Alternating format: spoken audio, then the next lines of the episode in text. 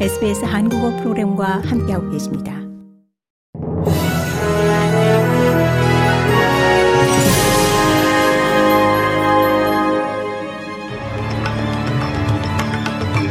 (11월 16일) 목요일 오후에 SBS 한국어 뉴스 간추린 주요 소식입니다.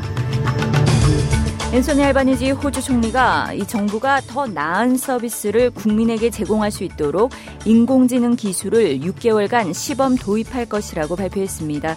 이에 따라 생성 인공지능 기능이 접목된 마이크로소프트 365 코파일럿을 정부 부처들이 6개월간 시범 사용하게 됩니다.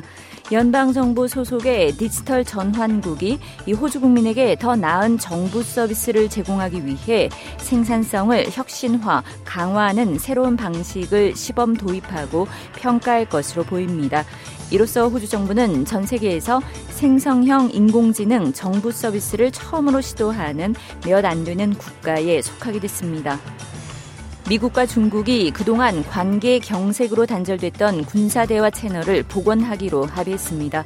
이에 따라 로이드 오스틴 미국 국방장관은 공석 중인 중국 국방부장이 임명되는 대로 만나기로 하는 등 군 고위급 소통을 재개하기로 했습니다. 군사대화 재개는 미국이 의도치 않은 무력 충돌을 막기 위해 꼭 필요하다고 주장해온 내용으로 두 패권국 간 긴장 완화에 기여할 것으로 기대됩니다. 하지만 타이완 문제, 미국의 대중국 수출 통제 등에서는 이견을 좁히지 못한 것으로 전해졌습니다.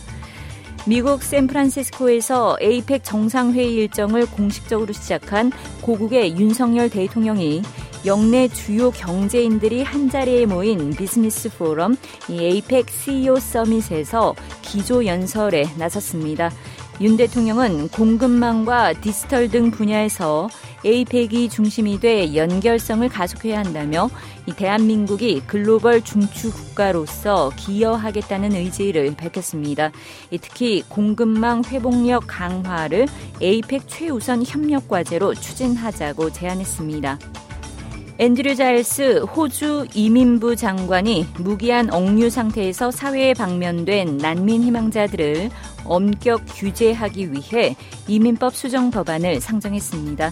무기한 억류 상태에서 사회에 방면된 난민 희망자들 가운데 이 살인범과 성범죄자들이 포함돼 있어 지역사회 안전에 상당한 우려가 제기됐으며 이에 법적 방안 마련의 필요성이 촉구됐었습니다.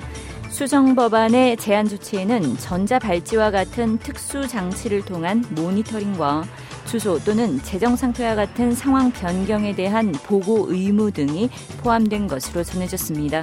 이 같은 조건을 위반할 경우 벌금형 또는 징역형에 처해질 수 있습니다. 유엔 안전보장이사회가 이스라엘과 하마스의 교전 중단을 촉구하는 결의안을 채택했습니다. 유엔 안보리는 현재 시간 15일 뉴욕 유엔 본부에서 회의를 열고 이 같은 내용을 담은 결의안을 찬성 12표, 기권 3표로 통과시켰습니다. 상임이사국인 러시아와 미국, 영국은 거부권 대신 기권표를 던졌습니다. 결의안에는 인도주의적 관점에서 가자 지구의 교전을 즉각 중단해야 한다는 내용과 함께 인지를 무조건 석방하라는 촉구도 담겼습니다.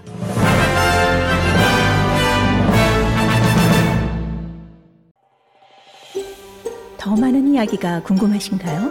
애플 포드캐스트, 구글 포드캐스트, 스포티파이 또는 여러분의 포드캐스트를 통해 만나보세요.